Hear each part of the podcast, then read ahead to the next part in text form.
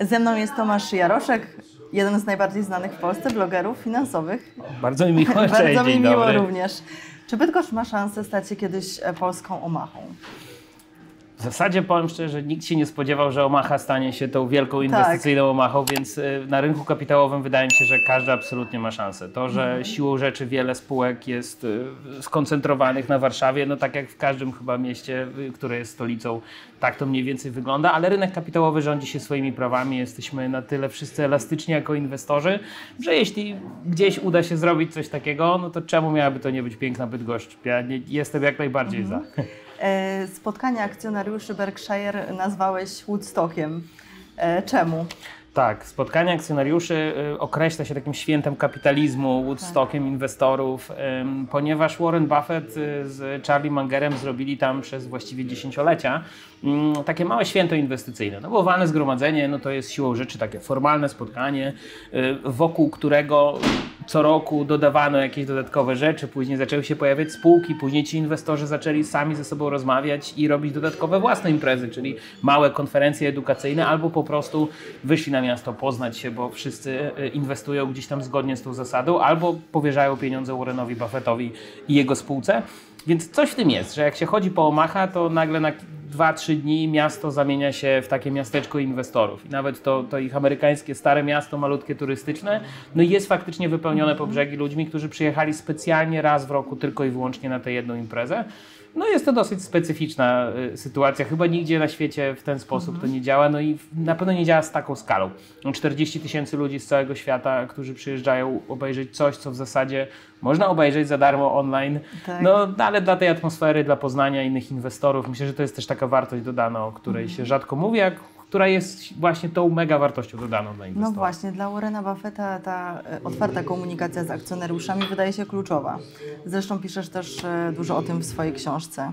Czy to jest jeden, jedna z tych recept na sukces e, właśnie dla, dla spółki, ta otwarta komunikacja? Wydaje mi się, że w długim terminie ta no, niesamowita transparentność, tak jakby ten bezpośredni dialog z inwestorem w długim terminie naprawdę się broni. Jak ktoś jest dłużej troszkę na rynku kapitałowym, to pewnie ma jakieś negatywne skojarzenia z wieloma spółkami właśnie za to, że ktoś czegoś nie powiedział na czas, gdzieś ten raport był bardzo późno, albo był w środku sesji giełdowej. Dlaczego? Kiedy mamy największe wahania, dlaczego on nie może być gdzieś na spokojnie, żeby ten inwestor mógł to wszystko przemyśleć. Już nie mówię o jakichkolwiek wpadkach typu prospektach emisyjnych czy coś takiego, więc te negatywne rzeczy no, bardzo mocno zapamiętujemy. To nas też mocno zniechęca do, do właściwie każdej spółki, która coś tam gdzieś za uszami ma. Więc wydaje mi się, że ta przejrzystość, ta transparentność, sam fakt, że zawsze walne zgromadzenie jest w sobotę, że ten raport jest tak zrobiony, żeby inwestor mógł na chłodno przeczytać go przez weekend, że wcześniej jest list zapowiadający całą resztę. No, by ta transparentna komunikacja z akcjonariuszami y, w długim terminie ten solidny akcjonariat buduje. My mamy problem z pojęciem długi termin w Polsce, Tak. bo jak ktoś pisze w Google długoterminowa lokata, to mu wyskoczy 12-24 miesiące, gdzie jak w Stanach ktoś powie długi termin, to faktycznie mówimy o dekadach Czy albo... nawet dla pokoleń, tak? E, Tak. Pisałeś też o tym właśnie, że Ja byłem w absolutnym szoku, gdzie rozmawialiśmy z amerykańskimi inwestorami, a czasami po prostu rozmawialiśmy z kimś w taksówce, ktoś siłą rzeczy też inwestuje, ale przy okazji akurat teraz dorabia na taksówce.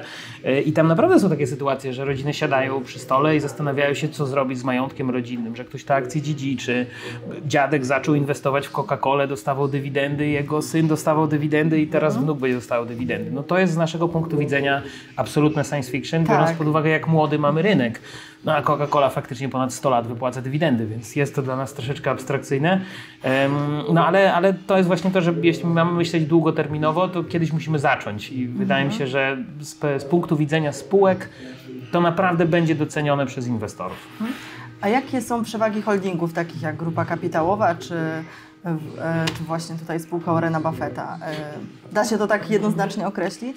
Ja to zawsze wychodzę z założenia, że, że z jednej strony ja sam jako bloger patrzę na to wszystko przez pryzmat inwestora indywidualnego, z drugiej strony poznając te spółki, no też chcę poznać te najmocniejsze y, cechy tych spółek od środka.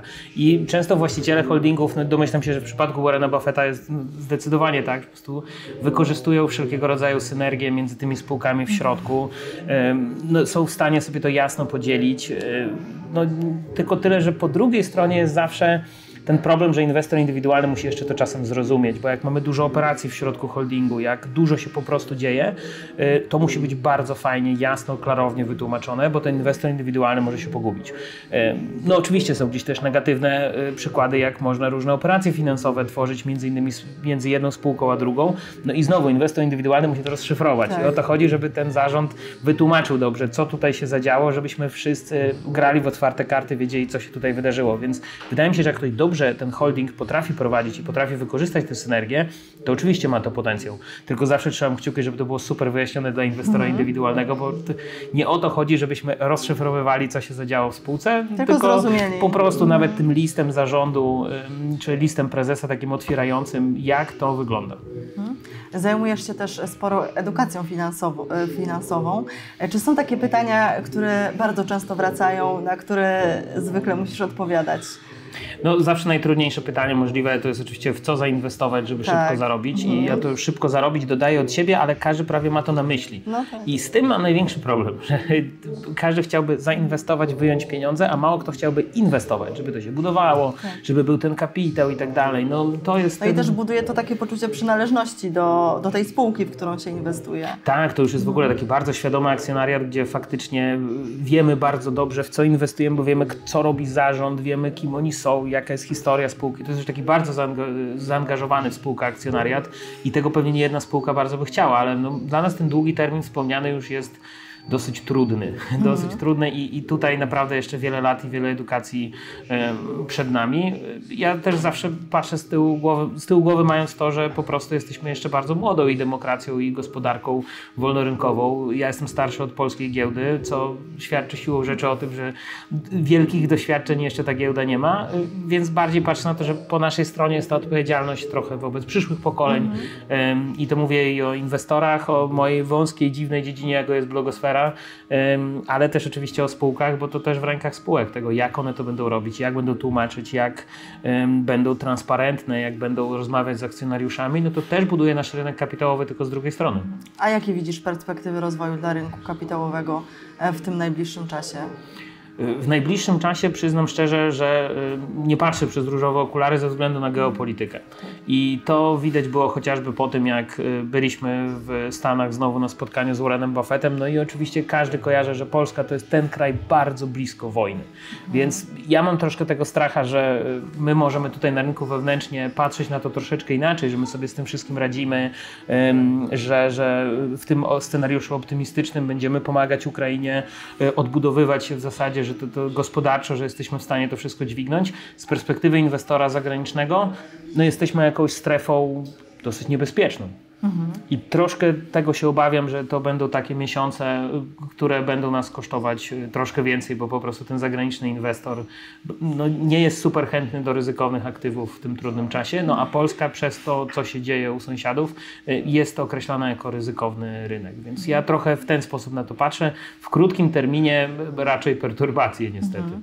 E, chciałam wrócić jeszcze do Twojej książki i zapytać Cię, skąd pojawił się pomysł na jej napisanie. Pewnie trochę z tego, że jesteś po prostu blokerem i, i piszesz.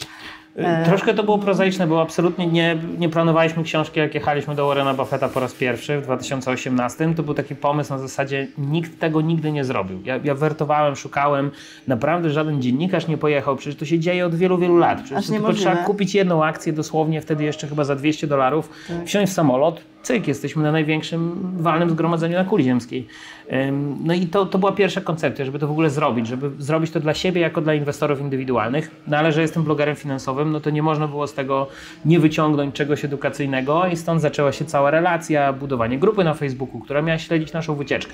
Więc dzisiaj to 22 mhm. tysiące inwestorów indywidualnych, którzy się uczą, którzy codziennie zadają jakieś pytania, budują swoje pierwsze portfele, więc wyszła z tego fajna inicjatywa edukacyjna, no ale zaczęło się od tego, że to była ciekawa wycieczka.